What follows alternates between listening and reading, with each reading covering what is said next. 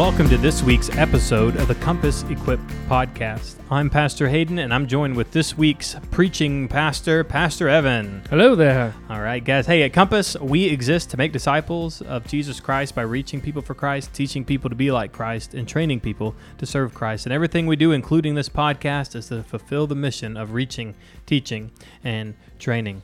Well, on Sunday, we looked at Romans 8, 28 through 30 as Pastor Evan was preaching that to us. So why don't we read it and then jump into some insight to the text? It says in verse 28 And we know that for all those who love God, all things work together for good, for those who are called according to his purpose. For those whom he foreknew, he also predestined to be conformed into the image of his Son, in order that he might be the firstborn among many brothers.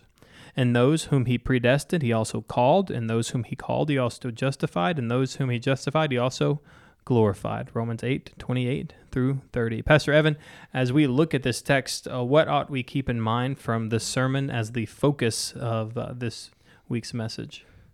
Well, the truths in here need to help us to live unwaveringly, living confidently for Christ in the present circumstances that we're in, because we remember that God is working everything in our lives toward his wondrously good end.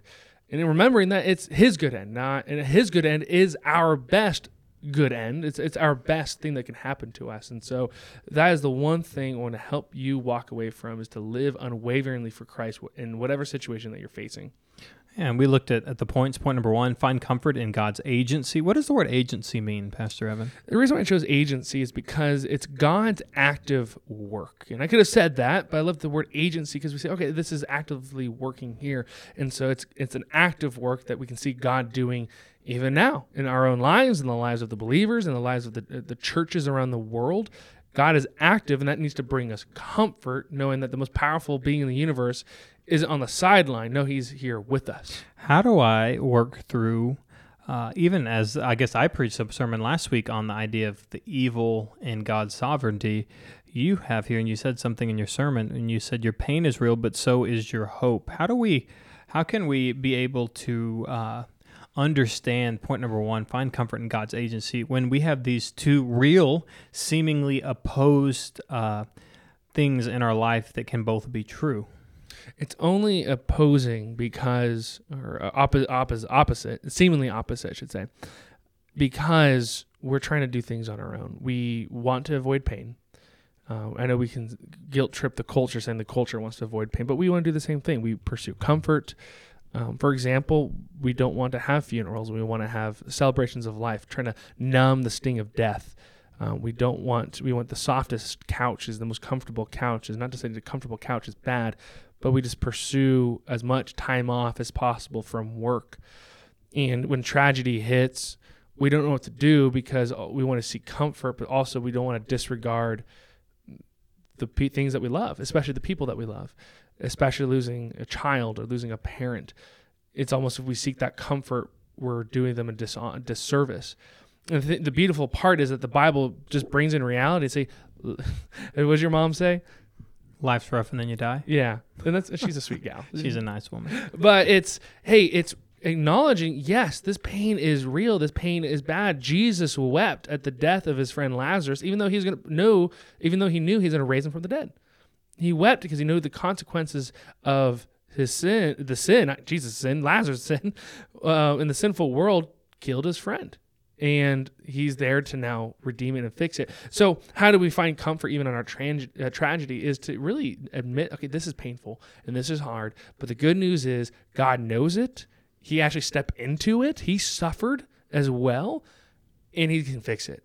And all those seem, things are congruent with the Christian faith, and that's what we need to confess as Bible believing Christians. Is like, yes, your pain is real. Okay, all right, let's look at the Bible. Who had pain that was real?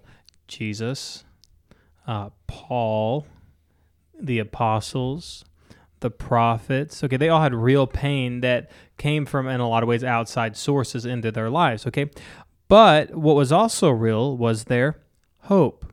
The prophets looked forward to a future hope. All right, Christ came to be our hope. Paul suffered greatly in light of his hope. And the apostles all died in defending their hope. Hope. And so that's congruent. And so what I would hope you would see, you know, what Pastor Evan as well hopes to see is like, see, your pain is real. But that's why you can read your Bible and say, this is all makes perfect sense. Like, this is not objectionable. Uh, this isn't contrary to Scripture. Actually, your pain in light of real hope is the biblical message. And so that's why we ha- that Christianity has the answer to despair and pain in the pages of the Bible. And we want you guys to see that to say this is normative. It's normative for me to have real pain and exercise a real hope. And they're not counter to one another. Uh, they are compatible in so many ways, especially uh, between here and glory in eternity. All right, Pastor Evan, we look at point number two. We, we need to engage our present circumstances with God's purpose in mind. Uh, there was a, a, really good scriptural illustration in Philippians 1 12 through 14, and how we look at Paul's life. Does he drive home this point that you made, point number two? Well, Paul is doing in Philippians uh, chapter chapter one, and also in Romans chapter eight, he's trying to give theology for the purpose of driving a reaction to the people he's writing to, for the Philippians to the church in Philippi, to the Romans to the churches in Rome. And so for the Philippians, he's trying to say, hey, don't be discouraged that I'm in prison. Actually, be encouraged because even though the world is trying to snuff me out in my ministry, really God has used it to actually expand my ministry and expand his reach to reach Roman soldiers that he would not have been able to really reach, to be able to reach Roman families that he would not have been able to reach, and also to reach inmates that he definitely would not have been able to reach outside of being in prison or a prison guard himself. And furthermore, he's saying, but also look at the reaction of our brothers that they're even more bold to speak the word without fear, to preach the gospel without fear. And so Paul is saying, hey, because of this truth that God is working everything together for good, and this good is to work out his glory, I can be bold even in prison. Uh, and so for the Roman church, hey, you can be bold even within your suffering. You can engage your present circumstance correctly, in what is correctly, in a way that exalts and reflects who God is to a watching world. That is one of the most uh, distinctive verses in all of Scripture when Paul says uh, that my imprisonment has actually served to advance the gospel. It's like the utter trust in the sovereignty of God in that situation. I also think of the um, the paralytic and uh, Jesus when people said, "Who sinned, this man or his parents?" If he didn't sin, it wasn't the sin. Yeah, he said. He said, "No." Nah. He's like, "No, no one sinned, but that he was. He is this way that that God might be most glorified in his life." And it's like, huh? So this guy was made this way from birth to exhibit real pain his entire life for this fleeting moment when the Son of God passes by him to use him as a illustration to give glory to God through the healing of this man's life was all done in relation to God's will? Yes. You, and that's why I loved either you said it or you said half of it, and I, I just can't remember. I don't want to quote you or misquote you, but you said something, and I wrote down, "How do I exalt Christ right now?" Did you say that? Mm-hmm. Okay, I love that because when when okay, a lot of times we don't know. Okay, we're in a bad circumstance, and we don't know how to work out God's will in that circumstance. Fair, that is a fair fair statement. You don't know what God's specific will is, but you do know it enough to do this. What can you do in that exact moment to exalt Christ right now? Because that right there will be God's will in your circumstance. That wherever you find yourself, if you can just ask the question, "How do I exalt Christ right now?" Because Paul did that. He's in prison. How do I exalt Christ right now? Oh, all these people in here can't hear the gospel, and I'm here in prison, and I have the gospel. Like he could exalt Christ right then, and he did it. And so the same way for you guys, you want to engage your present circumstance with God's purpose in mind. You need to uh, ask the question: wherever I'm at, how do I exalt Christ right now? And that, answers the question: like, what do I do? It's like okay, you have to understand how do I bring uh, bring Christ's name up for people to see and to respond to. And I can think of, I remember listening to a lecture from Wayne Grudem, his, he's explaining his systematic theology, talking about his son. His son, just like at the time, recently just got married, and his wife died within a month. And uh, he went to his son and said, "Son, uh, how are you doing?" He said, "The Lord gives and the Lord takes away." And it impacted his dad to say he's like his son lost the love of his love of his life in just a short amount of time and yet he's able to say i know i need to do i need to say what is true And it what it happened was that God used that to even encourage the father to say, "Wow, look how powerful God is to help my son." Hmm. That's good. And then we look at point number three. You fortify your faith with God's guaranteed work. When we look at that, what do we need to focus on when we think about that point?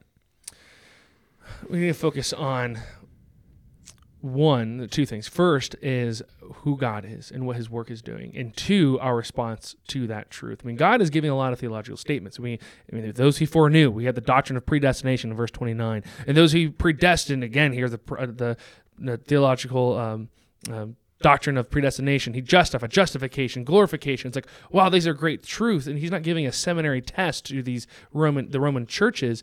He's doing this to say, here's these truths so that you can suffer well and endure your suffering, mm-hmm. knowing that you won. Well, well, let's do a little textual study. We look look at Romans 8, 28 through 30, and let's see who the active agent in all these things are, right? And we, who's that? That's the Christian. All right. For all those who love God, whose whose job is that? Us, right? We, we love God. All things work together for good for those who are called according to His. Who's that? God. Okay. For those whom he foreknew, who's the acting agent? That's God. He predestined, who's the active agent? God. He conformed them to the image of his son. God. In order that he might be the firstborn among many brothers. God. Those whom he predestined. God. He called. God. And those whom he called. God. He justified. God again. And those who he justified. God once more. He glorified. God again. Right. So really, when we look here, and say, okay, here's what we've got. Here's our active part in this. We love God, mm, and that's still done through the power of God. Okay, and we understand that as we are living our lives in faith, according to His purpose, He's going to take care of, of everything else. All we're doing is loving Him and living for Him. That's it.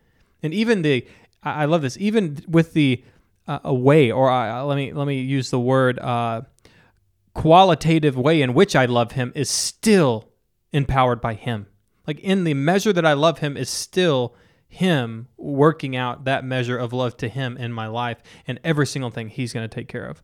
And so that point number 3 should fortify your faith with the guaranteed work of God because he's doing all of these things. He's just asking you to love him and live for him. He's going to enact all the rest of the things in your life.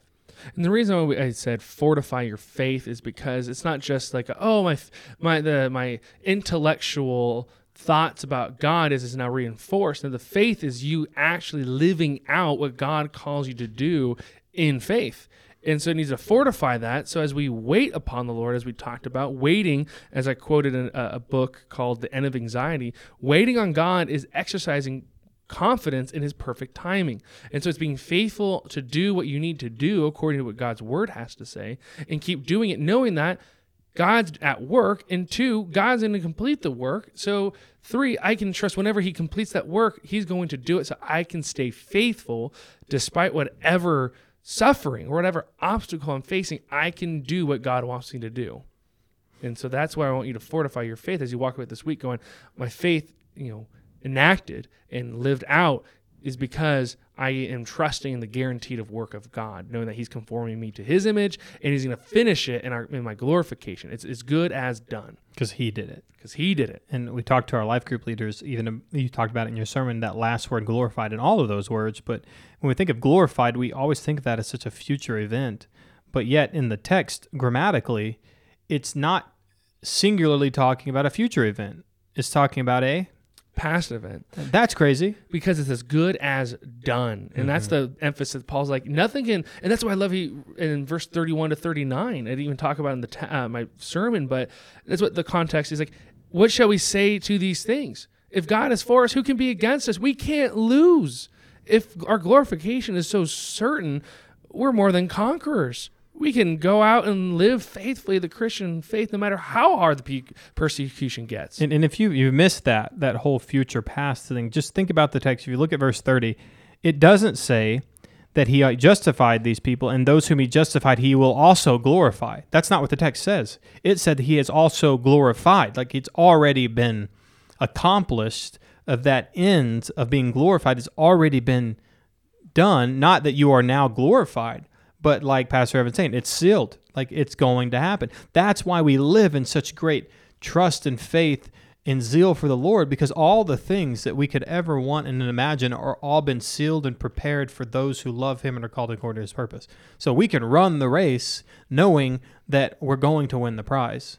It's like in, the baseball analogy, right? Imagine you hit the ball over the fence. You can run uh, the bases. I mean, in the game of baseball, you're running the bases trying to beat the ball. The ball's coming at you. They're, they're trying to tag you. They're trying to do everything in the power to stop you. But when you hit the home run, they can't stop you. You can run with confidence. You can make fun of them. You can whatever you want to do. You, But not whatever you want to do. but not in the Christian walk. Right. I'm talking about baseball. um, and in baseball, you can run the bases because the defense they just look at you. They can't do it. They're powerless, and that's the beauty of it is that God has done the work, and we get to run the race, waiting for Him to call run at home plate. And Satan and his demons are looking at God completely powerless and disarmed because they can't do anything about Right, it. and let's flesh out this because yes, right, it's a good analogy. All analogies break down at some point, but it's a good analogy because the, you still have to run the race. I mean, Scripture makes it clear that you, we, everyone runs the race. We all have to run the race. Paul actually says, uh, "I have ran the race. I fought the good fight of faith." There is an exertion of effort in walking after God. The good news is, though uh, the efficacy of the work is not based on the outcome of what you've done, but what God has already done in Christ. And so the, the only people that are going to, I think, convolute that idea is people who want to try to give objections to Christianity to say, well, isn't that working? Isn't that legal? It's like, who in the world would not try? I mean, your children who love you, who are probably incapable of doing most anything, and you're at the beach and they build you a sandcastle. Well, that thing is probably going to look pretty decrepit, right? It, it just will. They have no ability, no understanding of architecture, no understanding of the density of sand and water, right? They just don't know. But when they do it, and because they're your child and they show you what they have done, you, as the parent, look at that and are pleased because the child did that to please you. But how are they your child? Because of your work. Yeah, your work. You did it. You're the one who brought that child to the beach. You're the one that gave him the tools, and you're the one that said, "Go for it, son." And when it doesn't look great, know that I'm going to help you, and I'm going to make it look great. As a matter of fact, I've already made it look great. And also, you're still in a relationship with me. Right. Not because of anything you did. You didn't do it, right? So, of course, all analogies will fall apart at some place. But the point of the matter is, it doesn't mean you're not going to work for God. It's like, well, my my my dad's the best castle sand builder in the universe. Well, that doesn't mean you're still not going to go build it. You're going to do it because you love Him and that you are pleased to do good things for the Lord. But just know that at the end of the day, it's all both empowered by God and that God is pleased with it, and that the outcome of your life and your good works lived for the Lord, uh, He's both going to reward those, and it's not dependent upon the outcome of your all of your work because it's it's due to the outcome of the fact that Christ has already sealed your life. And yes, we run the bases, we hit the bags, uh, and we can do it as ugly as possible. But we're going to run the, the the fight, the run the race, and finish the good fight, and God will be pleased all the way.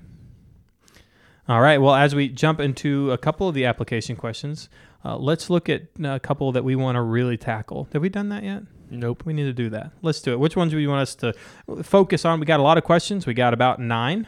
Which uh, ones would we like to highlight?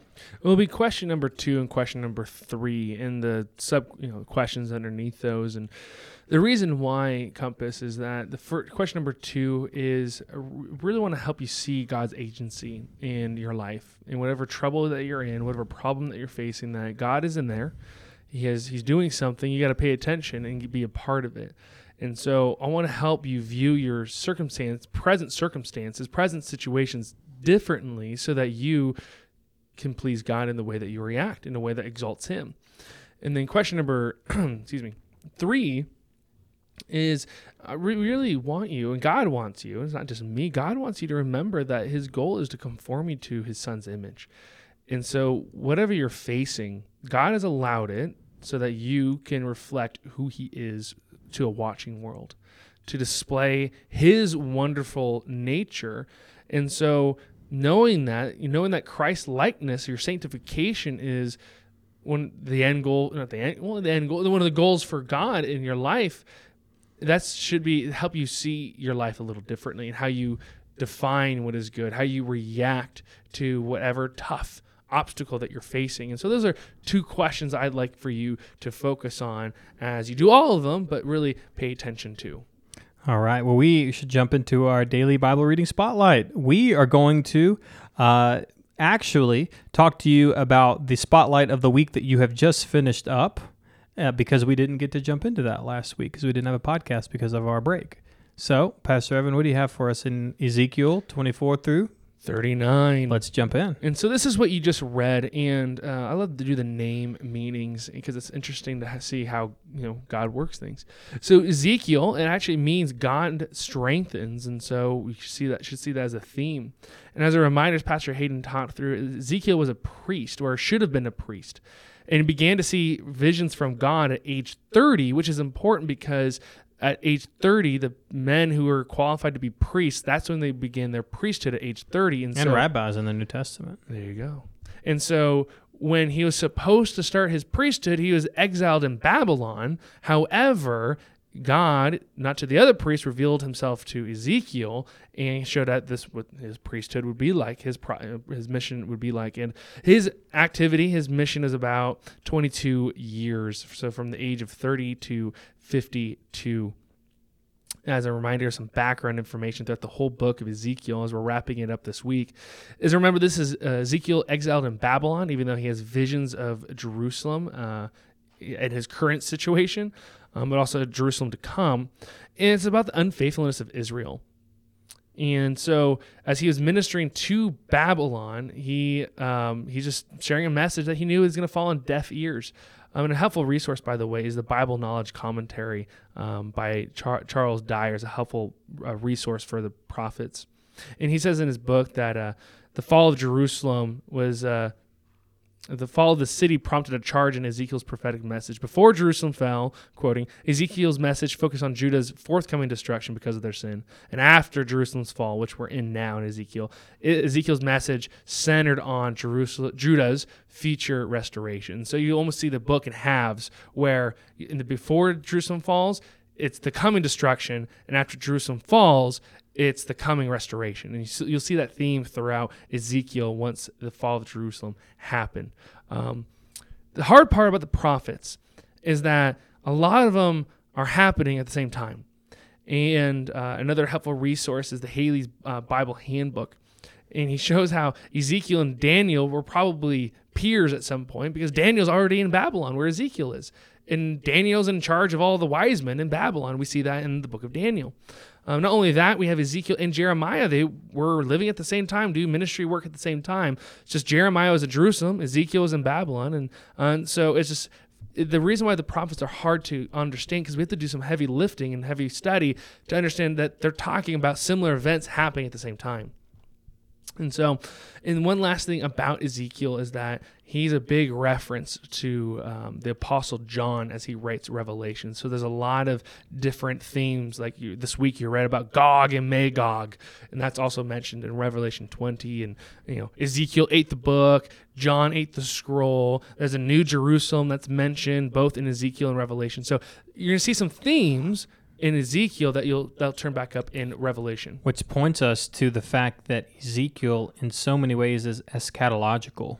Right? A lot of the future promises that you see, even as you were quoting Dyer, uh, Ezekiel's message centers on Judah's future restoration. Well, this wasn't this isn't meant as a future like in the past, like sometime it happened between then and now, but that it's still yet a future event that is to be taken place, which is why you see Ezekiel and John uh, paralleling so much because even still it's a future eschatological hope of a restoration of God's people, Israel. All right. Well, as Pastor Hayden talked about a couple weeks ago, is th- these books are kind of hard because there's a lot of imagery Fun- happening, funky imagery, a little funky imagery and messages, but they're, they're for a purpose. There's a theological purpose and point. And so, uh, what you noticed this last week, God's really illustrating Israel's sins in very graphic natures. He talks about the two daughters, uh, Aholah and Aholabah. Um, I hope I pronounced those right. Who knows? I don't know. But the promiscuous daughters that are supposed to represent Israel and Judah, how they, uh, lack of a better word, that's what the Bible says, they whored themselves after false gods. Bearing the consequences of their lewdness and whoring is what it says in verse 35. And so it's just to illustrate Israel's sin and what the repercussions of that sin is as they are about to reap the consequences of uh, their sin through God using Babylon to destroy them. Um, also, speaking of which, uh, uh, Ezekiel, there's a lot of illustrating of the seriousness of God's judgment. I mean, Ezekiel's wife dies, and God says, Don't cry. And the reason why is because there's a point when people ask, Why aren't you mourning? And God is using Ezekiel to say, I'm mourning because as my wife died, your your wife is about to die, Jerusalem's about to die, and you should not cry because it is a judgment, not just for Ezekiel's wife, but is Jerusalem is going to be judged because and judged rightly for their sin. So don't weep for their judgment. Essentially, Hmm. um, God's making a point. Sometimes it's tough to hear. Um, you're also going to notice how God judges Jerusalem and then will judge Israel's enemies. Um, and the reason why, and this is out throughout Ezekiel 29 to 30, is like the judgment of Egypt, the judgment of Moab, the judgment of so on and so on. But for what point? Every single judgment. So that they, these nations, will know that God is Lord. Even though they feel like they beat God, because that's how ancient uh, times worked, that if your nation beat that nation, that your gods are more powerful than their, their gods. Well, their gods seemingly took down Yahweh, and God's like, yeah, no. I'm going to show that now I am God. And actually, I used you to prove my point. So who's the God now? So God is, you know, about what the kids would say, flexing on these nations. I know. I just want that's a student ministry coming out Oh, there. oh, oh. Old, old, ten years of student ministry. Um, but in Ezekiel 24 to 32, you're seeing that God is judging these nations so that they will know that God is true. Um, and kind of landing the plane here. You're going to notice this past week about Ezekiel being a faithful watchman over Israel and how he is needs to be faithful to proclaim the warnings and uh, restoration to come. If he doesn't, he's responsible. But if he proclaims it and they reject it, they're responsible. And ties in today. We're called to be faithful to share the gospel. And if they reject it, okay, they're responsible. But if we don't say anything, you know, that's not good. And so, so we want to make sure that we are good watchmen over our own areas. Make sure are we making disciples? Are we reaching the lost? Um, finally, actually, a couple more quick things. You notice in Ezekiel 34, this is where the- Ezekiel. Ezekiel, Ezekiel, uh, That's so good. Ezekiel. Ezekiel, Ezekiel 34. Um, you're going to notice this is the shepherd passage. And this is the passage, you need to bookmark this. This is the passage that Jesus is referring to in John chapter 10 when he's saying, I am the good shepherd. Because in Ezekiel 34, he's saying, Shepherds, you're terrible, Israel. Priests were supposed to be the shepherds. I will do the job. I myself will be the shepherd of my sheep. And furthermore, I will set over them one shepherd, my servant David just to prove the point that the Old Testament is constantly pointing to the new, and the new is better explained understanding the old. And so Jesus saying, I am the good shepherd, he's saying, I am God. I am the God of Ezekiel 34, and I am the servant David of Ezekiel 34. Um, and then finally, we have the new heart and new spirit indwelling in the believer in Ezekiel 36, and he'll give us a new heart and new spirit that will be able to obey God.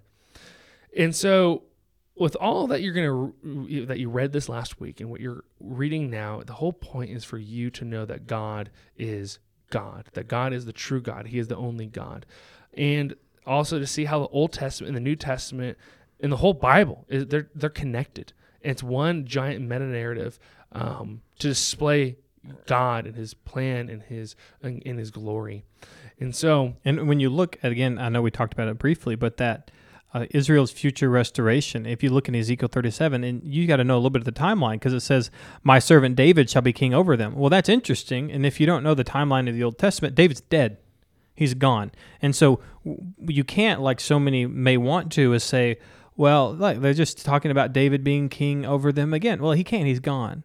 And so again, that is why, as we talked about Matthew and this coming Davidic king, uh, we see Jesus as fulfilling that, uh, and Him saying that I am the shepherd. And it says literally in verse 24 that my shepherd, my servant David, shall be king over them, and they shall have one shepherd. And so it keeps going. But th- to look at Ezekiel, especially at the end of it, as a future hope, uh, even something that we talked about a little bit today of the hope that we have in God's promises. All right. So the really big takeaway Compass, make sure you know your Bible because the whole Bible is connected and talking about itself to reveal the wonderful portrait of who God is and how we can live a life glorifying Him. So that is your daily Bible reading spotlight. Pastor Hayden, we have like a billion announcements. We do. So what are those billion announcements? All right, let's go quick. Exploring Compass Intensive, December 4th. When you're listening to this, that means the next Sunday that you're going to be at church will have this. If you haven't registered, we'd love for you to do that right now. Lunch and childcare are provided. We have Christmas at Compass, and with that comes six specific events that we want you to know about. Number one, Women's Coffee, December 3rd. Uh, we would love to have you there at our second annual Women's Christmas Coffee. We have our Christmas series, the He Is series, out of Isaiah chapter 9 that we'll be talking about. And that starts uh, the first week, December the 4th. Uh, we'll So start our Sunday. Christmas series. Yeah, next Sunday. It starts next Sunday. And then we have our Christmas celebration on December 11th, an opportunity for us to celebrate what God's done and invite people to come hear the message of the gospel. But then we have our kids' Christmas choir on Yeah. December the 18th. And we want you to make sure, invite your family to this. We have about 30 something of our kiddos in that program. We'd love for you to come be a part of that great celebration on December the 18th.